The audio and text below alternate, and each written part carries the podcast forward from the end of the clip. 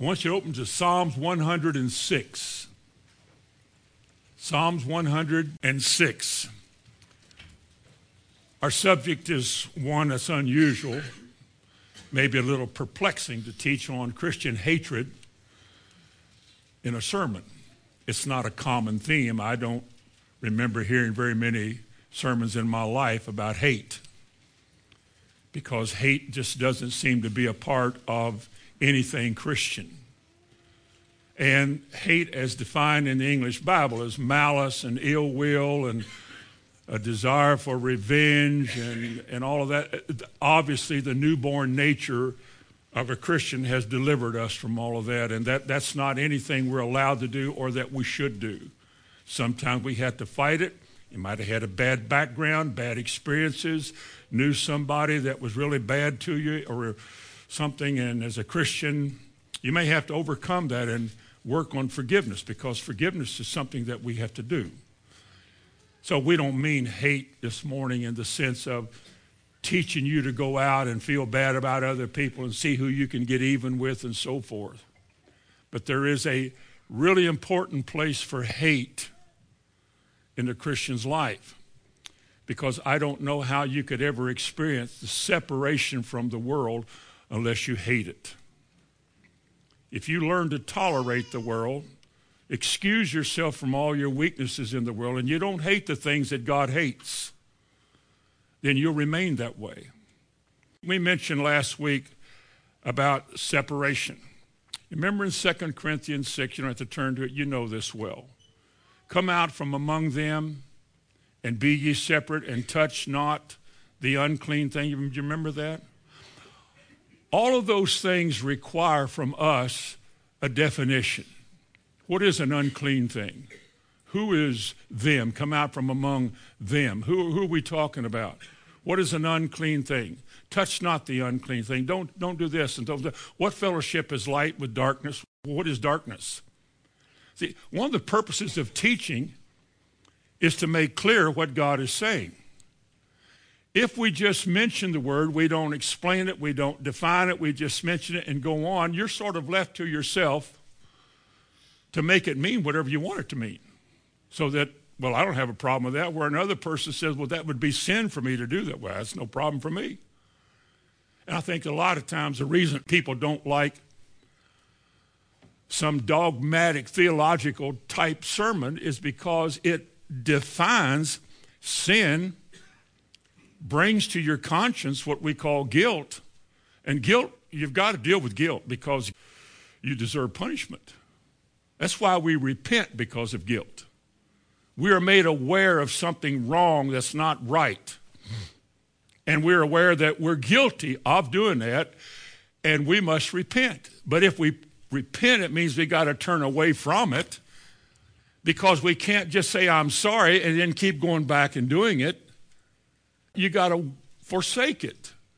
That's called separation from, because you're now aware, he that knoweth to do good, and you got to teach him to know it. And he that knoweth to do good and doeth it not to him, it's sin. And God hates sin. Trust me with that one. God hates it because he's going to judge it. Eternal damnation was made because of sin. Sin's the easiest thing that we'll ever do in this life. Because all you have to do is ignore God, do what you feel, and be your own man. But if you're going to forsake sin and turn away from sin, you're going to have to hate it. Because you've got to be made aware. Look what it did to you all those years before you came to the Lord, and I'm well aware of mine. Look at the way your personality was being warped. Look at the way you dealt with situations, how you reacted and how you acted, and all these confusing things in your life that, that were just messing you up. Remember that? Yeah, I do. Well, you've got to forsake all of that. You have to forsake situations like that. You have to stay away from people like that. You can't avoid working around them. I, am not saying that. We don't leave the world. God left us in the world. But we have to overcome that kind of stuff, but you got to hate what that's doing. Look what it did to us. And if you don't have a holy hatred of the very thing that was about to judge you forever, so much so that you turn away from it and deny it access to your life, chances are you'll go back to it or you'll tolerate it in your life and you'll say, Well, I'm just kidding. Uh, it's no big deal. And it is a big deal. God wants us to be holy, He wants us to be clean. He said, We don't know what we're going to be like when Jesus comes, but we know that when He does come, we're going to be like Him. The reason He's coming back, He said, those who are looking for Him will see Him when He comes.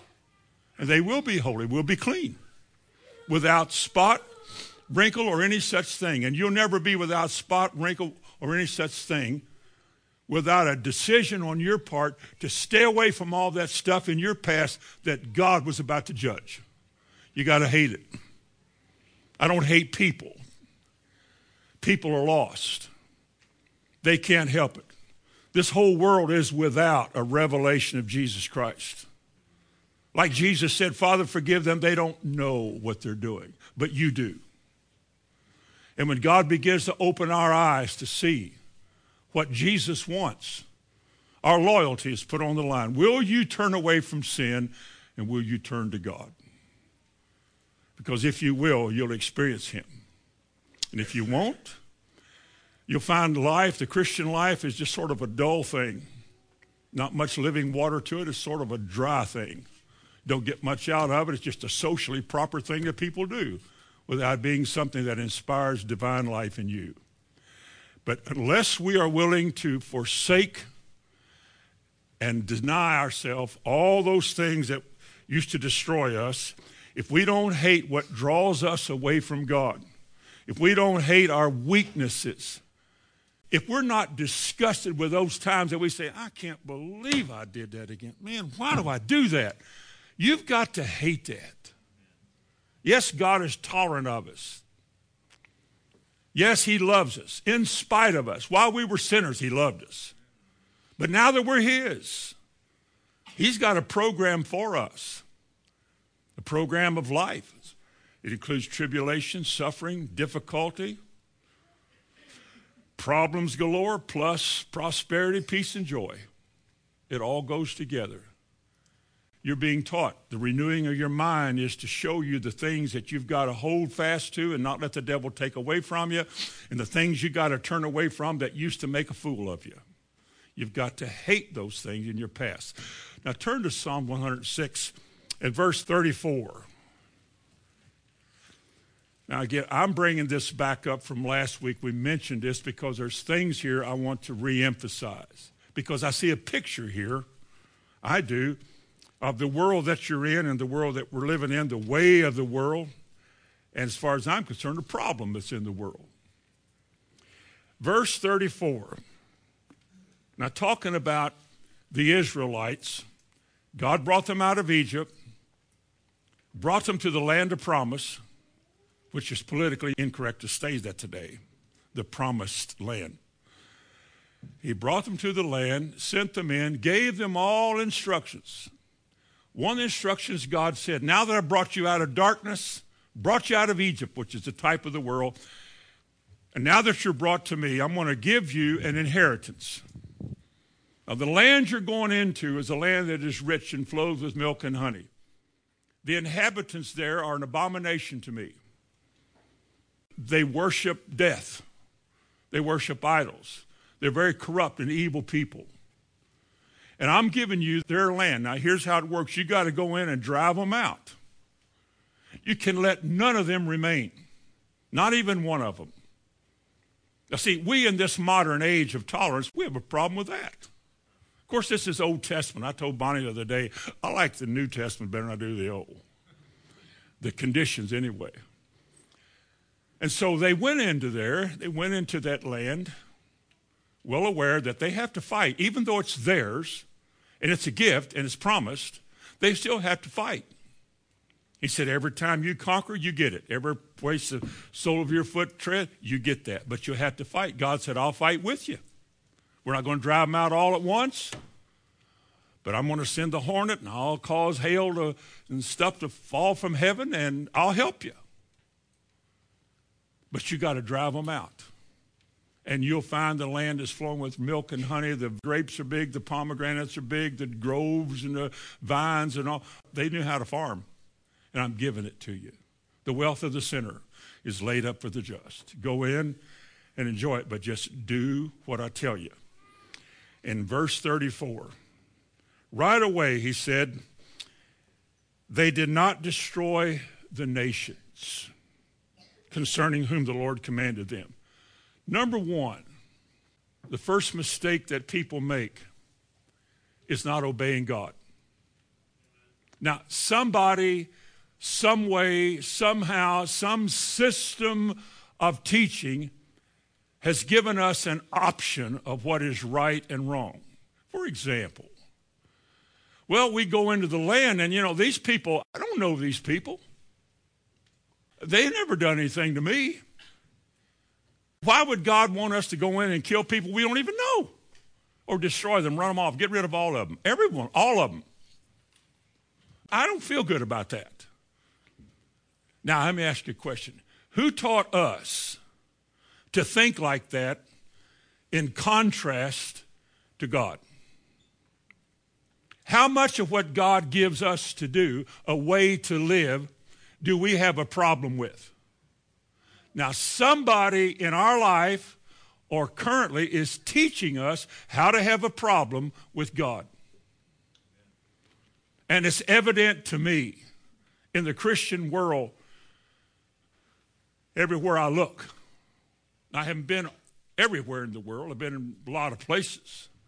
But as I note the current trends in America, a social gospel that keeps hanging around, liberal ideas about what we should be doing. Not what God said, but what we think He meant by what He said. And we kind of define it and make it to be the way we want it to be. And suddenly God's word becomes an option. Well, we ought to do that. But if we don't, you know, He understands because He's a God of love. He cares about us. We don't have bad hearts. We're not trying to be evil. We're just not geared like that. And everybody in the Christian world seems to such logical thinking. Seems all right. I mean, after all, you got a loving attitude about things in this world. There's no room for hate. I mean, about your past sins and the things that weakened you and made you the way you were. Hey, this new way of thinking. Hey, nobody's perfect. You people think you can just go to church and dive into the word and do all. You think you can come out being like God? Nobody can do that.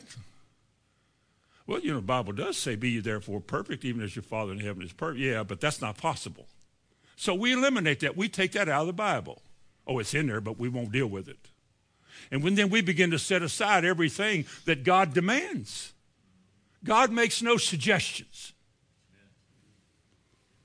These are demands he makes on our life. And we're walking in this world. What will you do walking in this world in light of light? What will you do with it? Will you talk yourself out of it? Will you surround yourself with liberal thinkers who will tell you that it couldn't mean that because? Or we cannot do that because, or we're not able because. Will you do that? Or will you sort of isolate your, or maybe separate yourself from that kind of thinking and maybe stand alone and say, well, if that's what he said, that's what I'm going to do. And these people start persecuting you in the church. It's going to happen while we're living in this world now. When you start taking God at his word, you become dogmatic, harsh. You become narrow. You're cutting people off and you, by your stands, are judging good people. And you think you are better than everybody else. They say stuff like that so you won't go that way. It's almost like we're afraid of what people will say. We sing the song, though, none go with me. Still I will follow, but that hasn't always turned out to be true. But notice, once you refrain from doing what God said to do or living that little narrow way He said to live, the next thing you do in verse 35 is you begin to mingle. You begin to mix. You begin to join in. You begin to integrate yourself in what I'll just call the world. It's not that bad. I mean, I still go to church. I still give. I still try. I still care. I still support. You know, these people aren't really all that bad, are they? These Hittites, Hivites, Amorites, Canaanites, Isaacs, and Ticks. I'm not going to say I'm better than any of those people.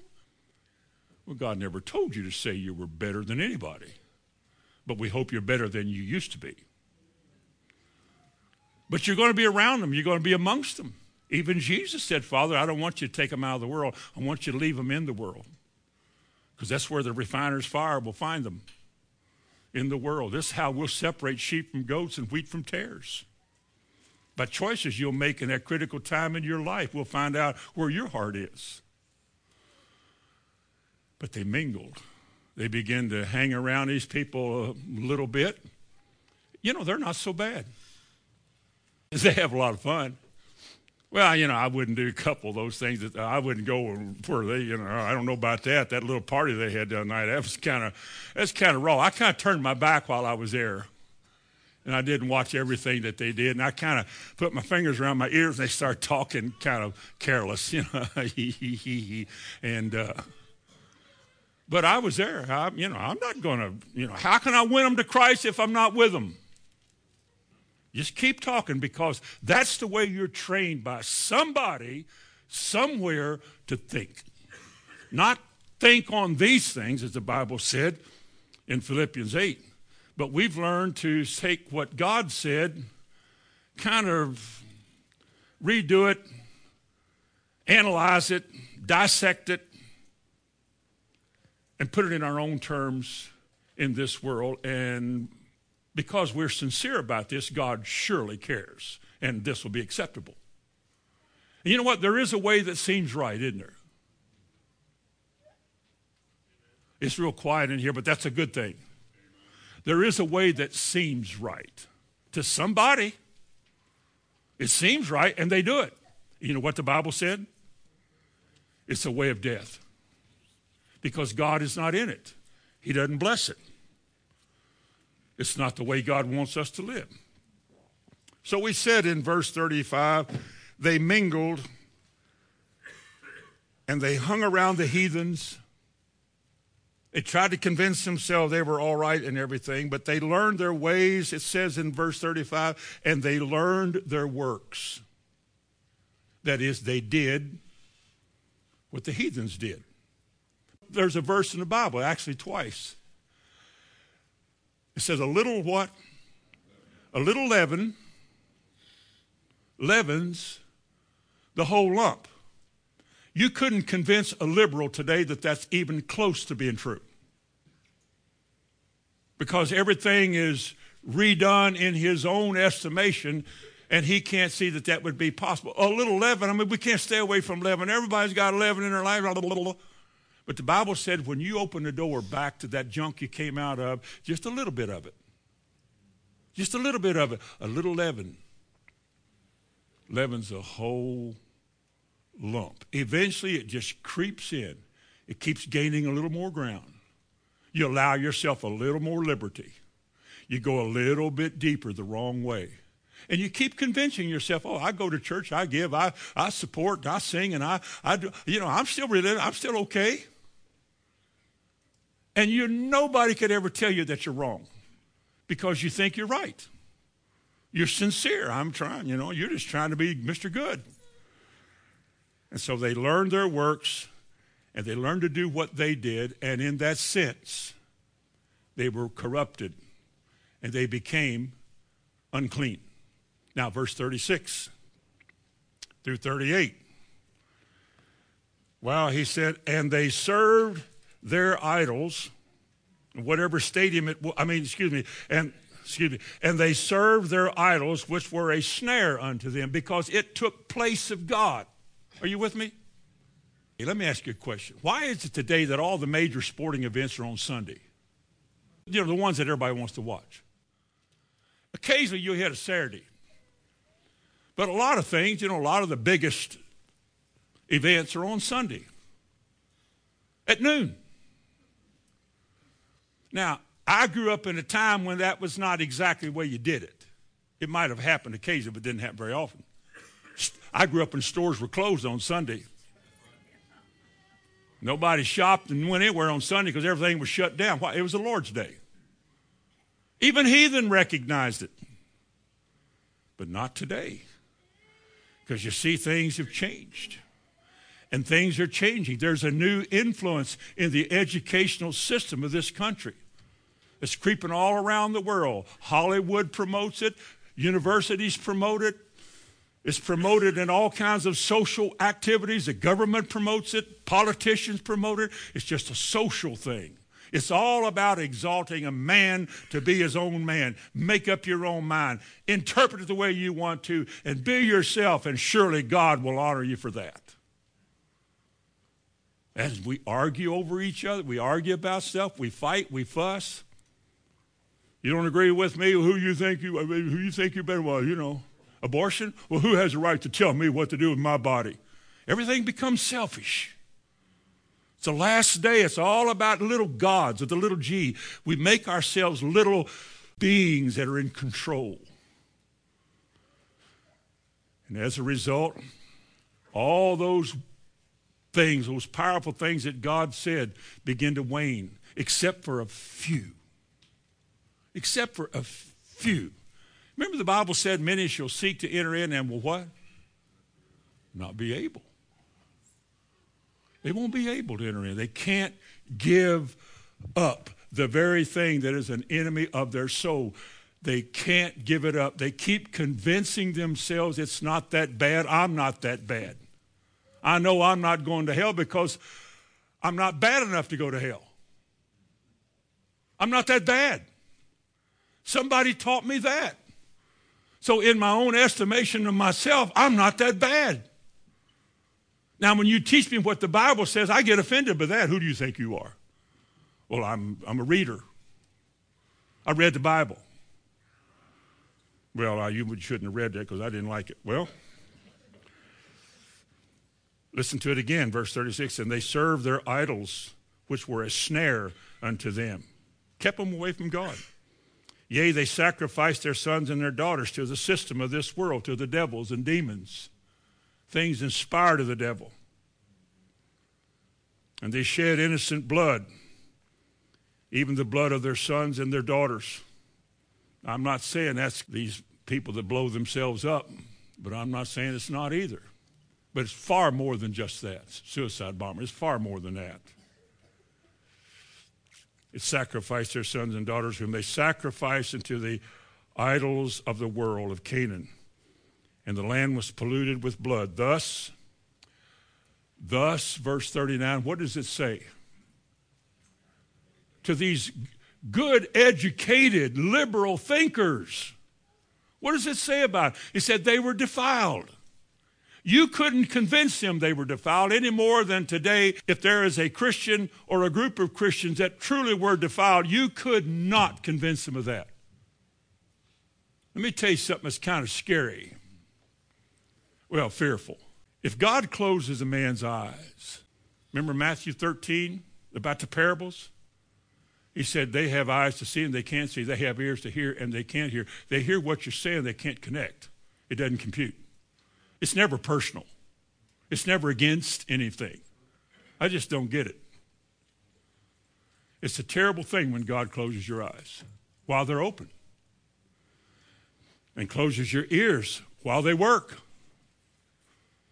And you hear the truth and you can't conceive it. It doesn't work, it doesn't fit.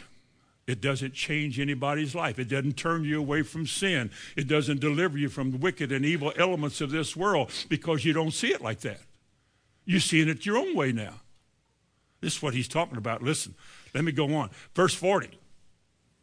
Thus, as a consequence of that, he said, Therefore, the wrath of the Lord was kindled against his people in so much that he abhorred his own inheritance. Now, is that something God would do? Now you have to agree with it because it said it right there in front of you. I don't know what translation you have. If you got a liberal translation, it might have said God was upset with his people. It says here that God abhorred his people. He told them time and again to quit doing what they're doing. He told them time after time through the judges, up and down. They rise and fall. And he finally said, That's it. That's it. Bible says God abhorred his inheritance. Does abhorred mean mad? Does it go deeper than just being mad?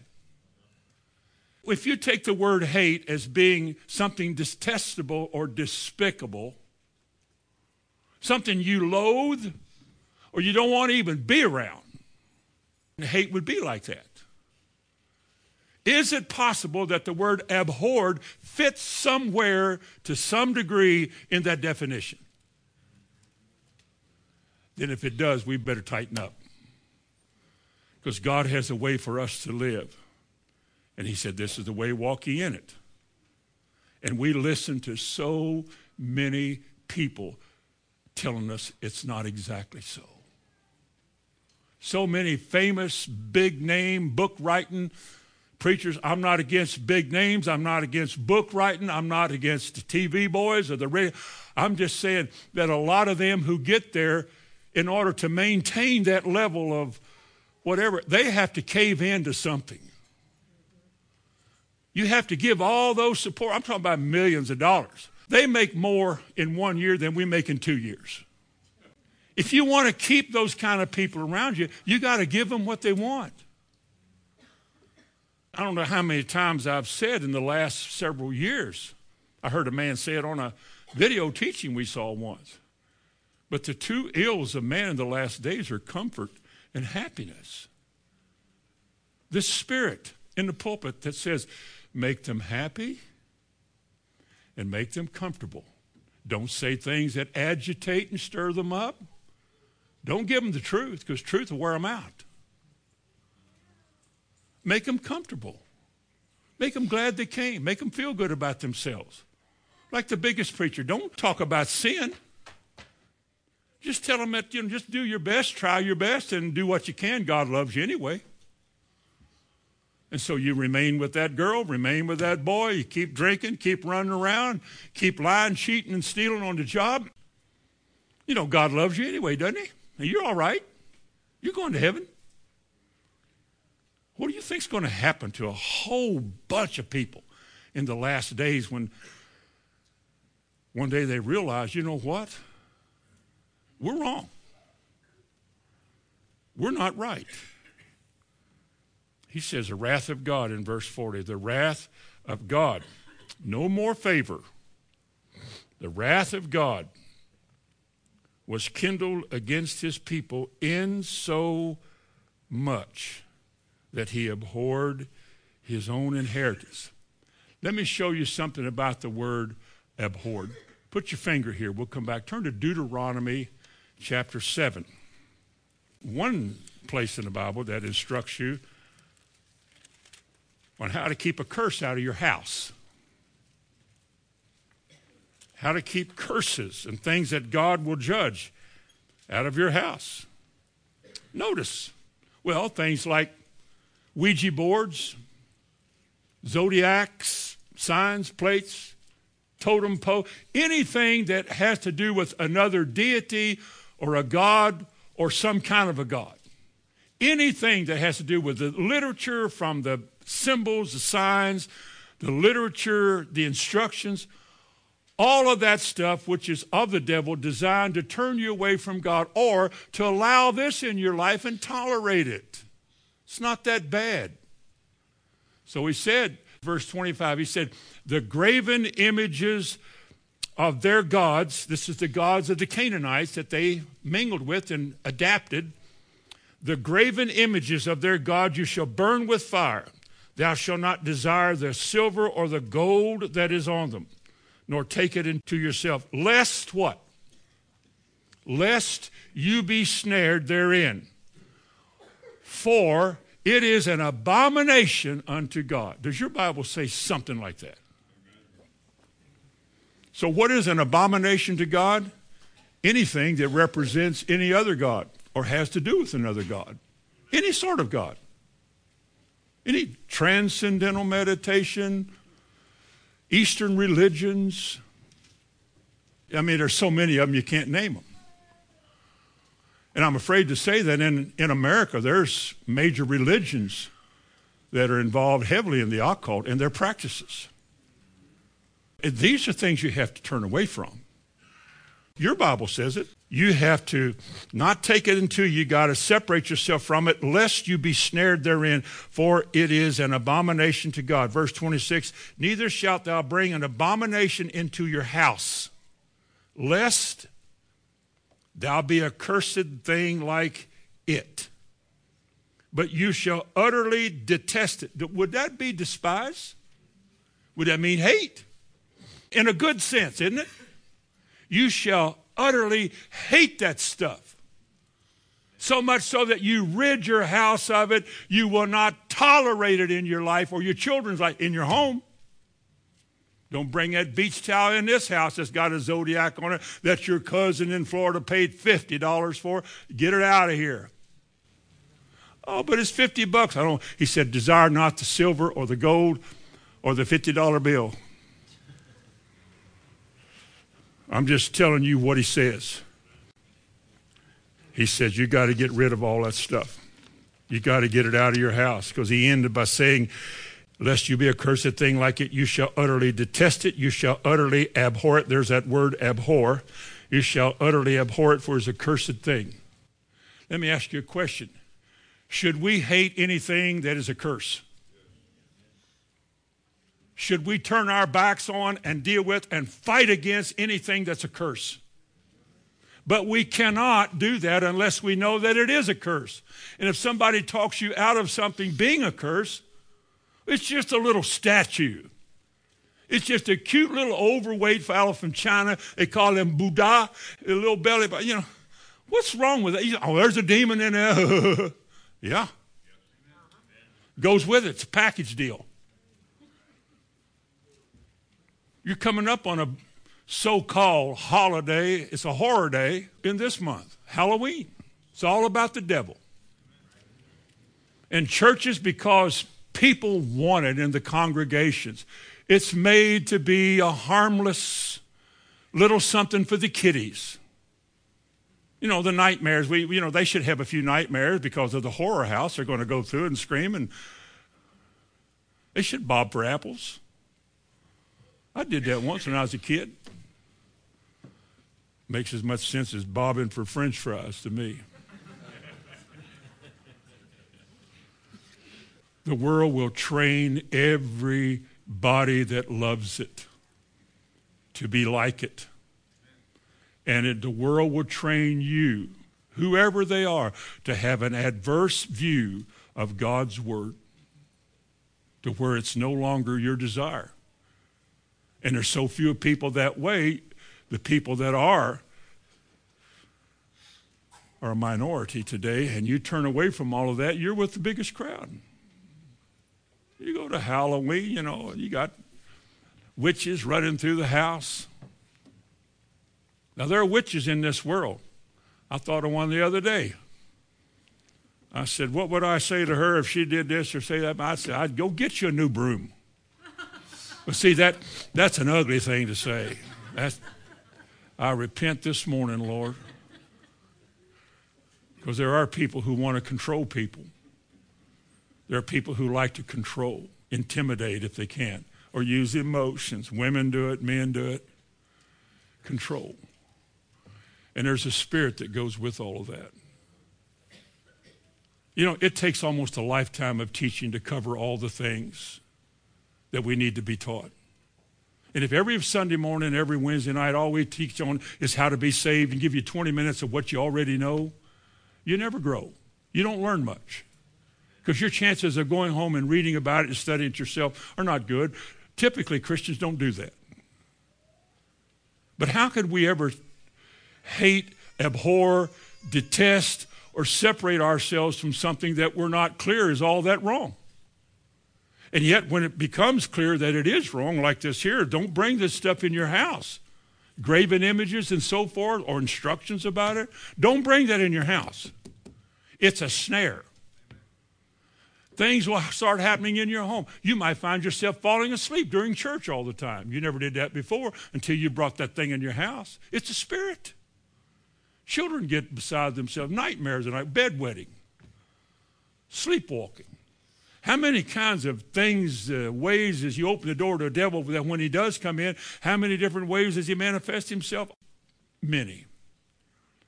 Anything that's abnormal to me is of the devil, and I fight it because I don't have to have it. But go back to Psalm 106.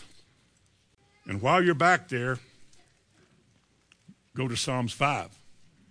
Keep your finger in 106 and look just at Psalms number 5. And verse 6 Thou shalt destroy them that speak leasing against the Lord and abhor the bloody and deceitful man. Psalms 5. Let's, let's pick it up to verse 4. For thou art not a God that hath pleasure in wickedness, neither shall evil dwell with thee. God's not tolerant of that stuff. The foolish shall not stand in thy sight. Thou hatest all workers of iniquity. Does your Bible say that? Does it really say that? It's a troubling thought in a Christian atmosphere that such a thing could be so. But here's the deal if it's not so, then the very thing that we ought to hate, detest, despise, abhor, turn away from, and fight against is the very thing that in the end will snare us. You either fight because you've got to win, and I refuse to lose, and I will not allow this or that.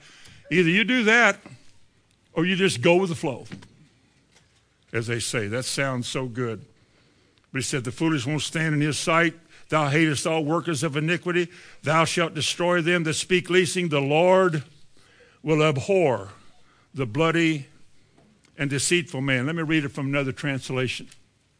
Listen to this. You shall destroy those who speak lies. That's leasing. You shall destroy those who speak lies. The Lord will despise the bloody and deceitful man. Let me ask you a question. Shouldn't we also? Should we not hate what he hates? Should we not despise what he despises? Oh, listen, listen. Oh, God, open my eyes. Open our eyes to see what you're saying. To see with our eyes and compute what you're saying to us. And then, like you told Joshua, now I'm understanding that better. You got to have courage, Joshua. We're drawing a fine line here. These people are not allowed to cross it. You aren't either. They don't want to follow you. They're going to fight you and disagree with you and yeah, yeah, because there's a bunch of yackers in the kingdom. But you hold your ground and you have courage. You be very courageous. You read the word. You meditate on the word. You ponder the word. You do what the word says and let God take care of all of those that are against you. Not many will do that because we don't like to have opposition. We don't like to be spoken against. We don't like to be criticized. If you want to avoid criticism in your life, be a preacher. You can avoid all that stuff. And if you don't want to be a preacher, be whatever God wants you to be. But back to Psalms 106 again, verse 40. Therefore, the wrath of God was against them. And this is what follows. When the wrath of God is laying there on you, you're unwilling to do it His way, He's unwilling to show you favor. Here's what happens, verse 41 and 42. And he gave them into the hand of the heathen, and they that hated them ruled over them. Isn't that amazing? They finally conquered you. In verse 42, their enemies also oppressed them, and they were brought into subjection under their hands. Think of how much better it would have been if we'd stayed out of debt, all of us. and hadn't had those people come on you like a horde of hornets? Wouldn't it have been a little better back then when you were in debt? Remember, wouldn't it have been better if you were out of debt? But what did you do when somebody said, oh, no man, anything? I got the notes, I filed them, I still got them. The little notes that people write and send. It's full of liberal trends. I can't see why you would say that. And I don't know who it was, but I want to say, I don't care if it hair lipped the whole world. This is still true. And the worst thing that happened to me getting fired. They fire me, I'm out of here.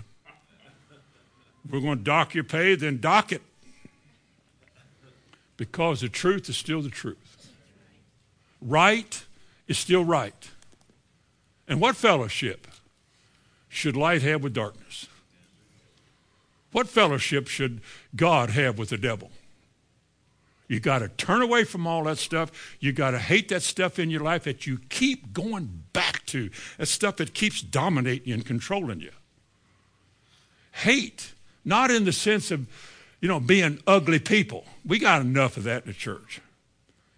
But hate in the Christian sense that I'm really against everything that I now recognize.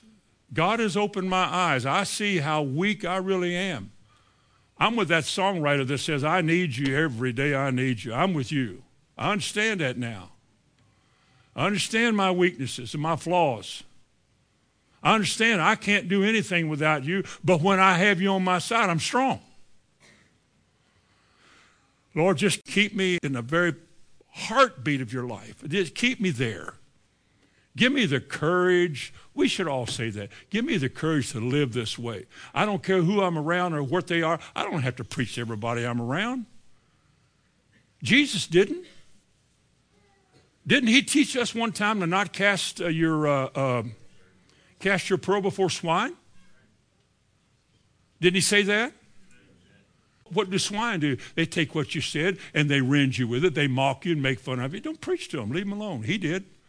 He didn't go around trying to see how many Pharisees he could win to Christ. He told his disciples, leave them alone. They've crossed the line, most of them. One of them didn't in John 3. We see it our way. The idea that we're going to be biblical in our life or see things the way God says and have the whole world question us it just doesn't fit good, so we want to give ourselves some liberty. This is what liberalism is all about, whether political or Christian. Liberalism draws no line. If you do draw it, it's about three miles wide. The Bible calls it a Broadway. There's no really right, there's no really wrong. It's all kind of gray and iffy. And you know, because God is love, you know, and, and nobody's going to miss it. I mean, and so a man does that which is right in his own sight. And when you draw a line, boy, they want to get it out of the schools. They want it out of public buildings. They don't want you talking about it anywhere.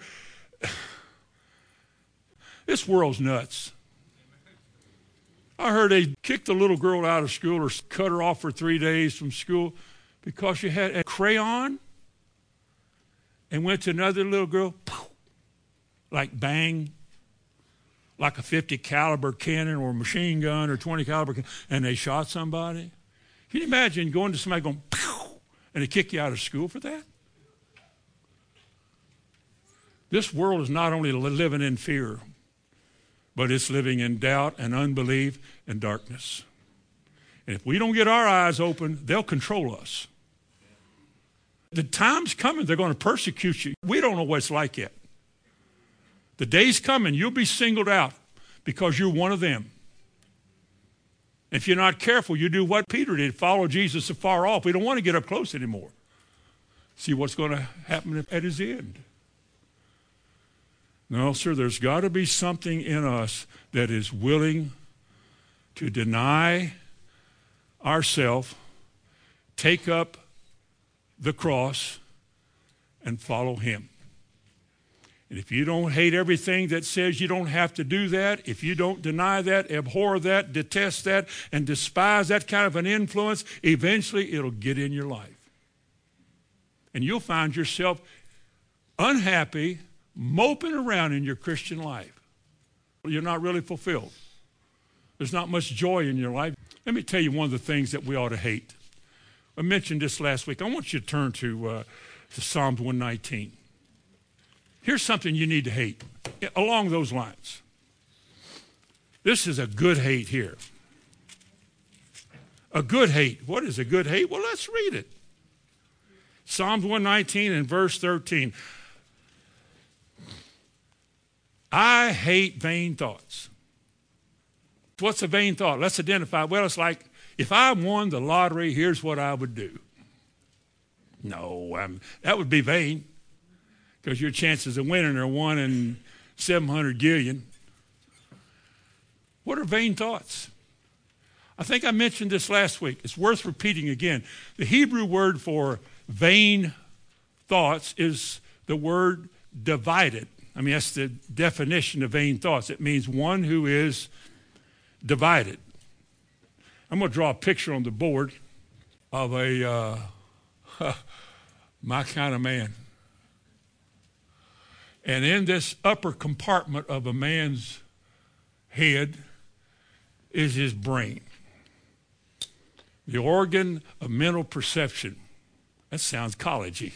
The location of man's will, his choices, where he reasons, obviously thinks and reasons, figures things out, where he allows different kinds of thoughts to come in, things that are logical, and know, that makes sense. When he goes to church, he sees a different side to that, that that's not good to have that kind of uh, well, you know, God said this is the way to do it, but here's what he said about vain thinking and being divided. Is it possible to have a divided brain? There are two lobes. One side that goes one way, and you got another side that goes another way. Is that possible? Didn't the psalmist say, Why art thou disquieted within me? Who was he talking to? Himself. He said, Hey, hope in God.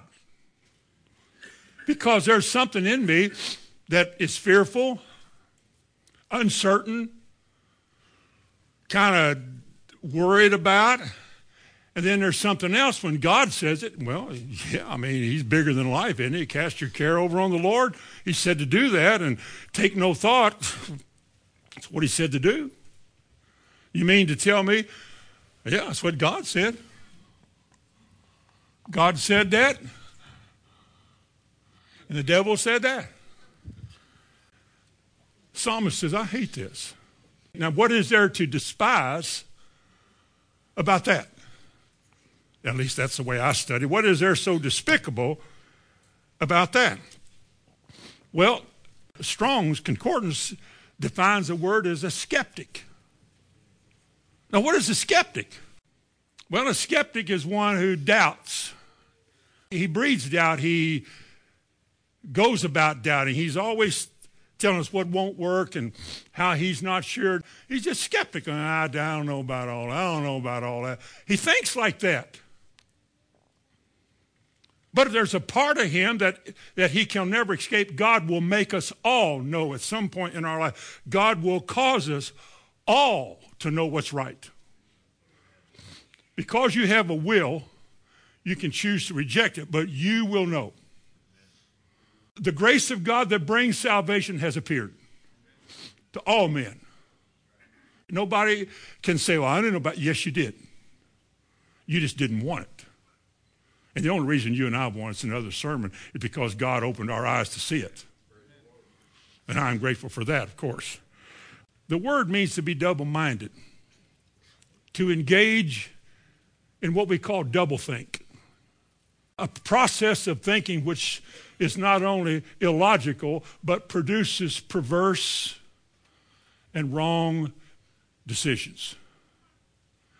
Put your finger wherever you are and go to James, the book of James. Let me show you how this works in the New Testament. Any kind of thinking that we have that distorts the truth is perverse any kind of thinking Any kind of entertaining thinking that causes me to see it differently than what God says is perverse. Now the thoughts will come. I don't mean the temptation don't come, but the entertaining and yeah, okay, is perverse. It is to be hated and despised. James chapter 1. Remember, he said, If any man lack wisdom, let him ask of God. Verse 5. Let him ask of God who gives to all men liberty and upbraideth not. Now, that's what he does. You can't change that. While some say, well, you know, he could. You know, God has, but you can't say that he will just because you read that. Don't they say that? But that's not what God said. He said, He gives liberally and he doesn't upbraid you for asking. Then go on to say that he said, a double minded man, verse 8, a double minded man is what? Unstable in all of his ways. Why? Because he can't make up his mind and get it right. He hears what the devil says, it makes sense, it's worldly acceptable. Everything he has ever known and been trained in this world agrees with it. Yeah, I mean, yeah, well, yeah. And then God comes along with stuff that's new. We never paid any attention to it. Now we are, and we're going, what? What? How can that be? Why? Well, that doesn't make sense. Of course, it doesn't make sense. A natural mind doesn't gather into itself the things of the Spirit. Now that the Spirit is in you, you're going to be retrained. And in spite of your mental opposition to, oh, oh, God, oh, yeah, well, what if you do this and it doesn't work? What if you do this and they leave? What if you do this and you die? What if you do this and it becomes chronic? What are you going to do? Huh? What are you going to do if you preach that and the church leaves? What are you going to do then? And God says, Trust the Lord with all your heart. Lean not to your own understanding. In all your ways, acknowledge Him. He'll direct your steps into tribulation, hardship, persecution. You'll experience all that. That'll be a test of your loyalty. Chapter 4, James chapter 4, and verse 8. Now, while you're there in chapter 4, would you sneak back to chapter 1 for just a minute? Real careful. Go back to chapter 1. And I don't want to trouble you any more than we already have, but would you look at verse 7? I, I left it out. But before I read chapter 4, would you look at verse 7 of chapter 1? What does he say about doubters? Would you say that doubt and uncertainty, along with illogical, perverse thinking, is of the devil? You would then agree that the devil is the one who keeps us in darkness when we're in darkness. And God is the one who gives us light when we have light. Okay. James chapter 1, verse 7, he said, Let not that man think that he shall receive what? Well, what about all them things you think you're going to get and you're okay and everything's all right and I'm? What about all that kind of thinking when it's not right? What about that? Sounds to me like you're a double minded man. If it's, I'm not talking to you, of course, unless you're here. But a double minded man allows himself to think that way. It's easier to kick out what God says than it is to kick out what the world says. And yet, when you're born again, God puts an X over here. You have to renew all this. That is not tolerable anymore. A man's mind must be renewed to think like God. He has the mind of Christ, he's got to let it come. And so he said in chapter 4 and verse 8 draw nigh to God, and he will draw nigh to you.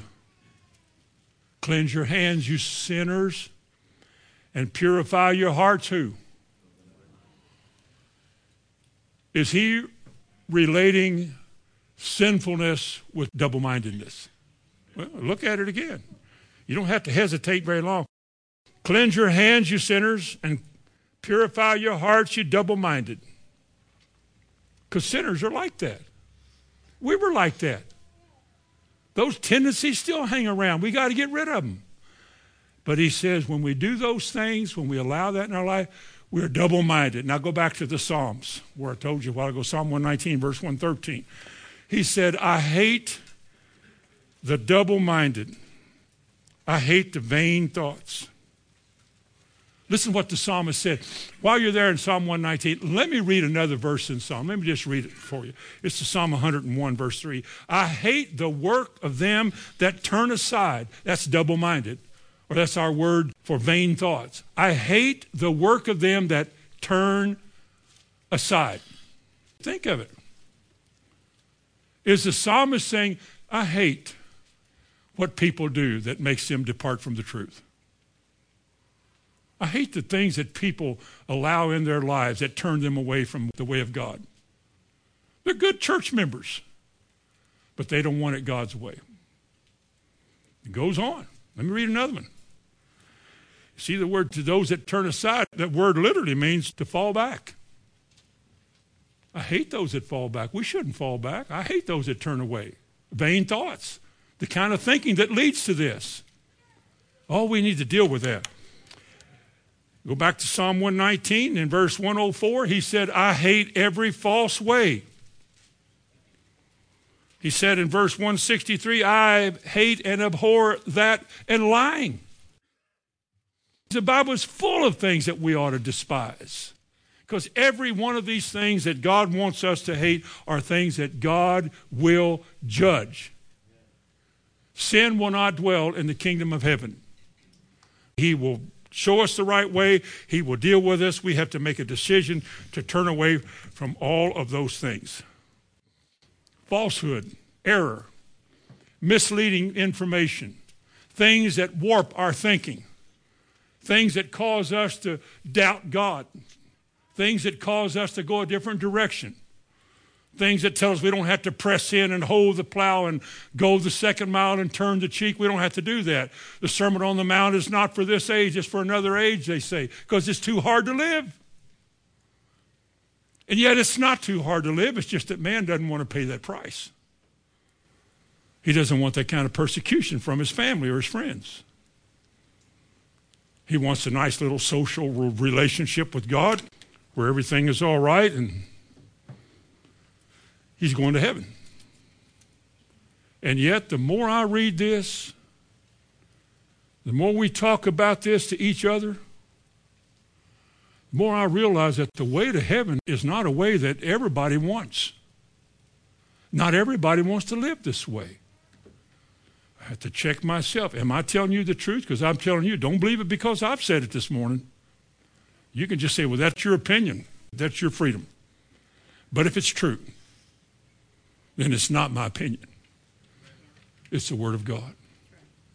I depend, I prayed before I came out here, before I emerged from my little salt mine back there, before I came out here, that God would give us hearing ears and cause us to have a measure of conviction about His Word, not mine.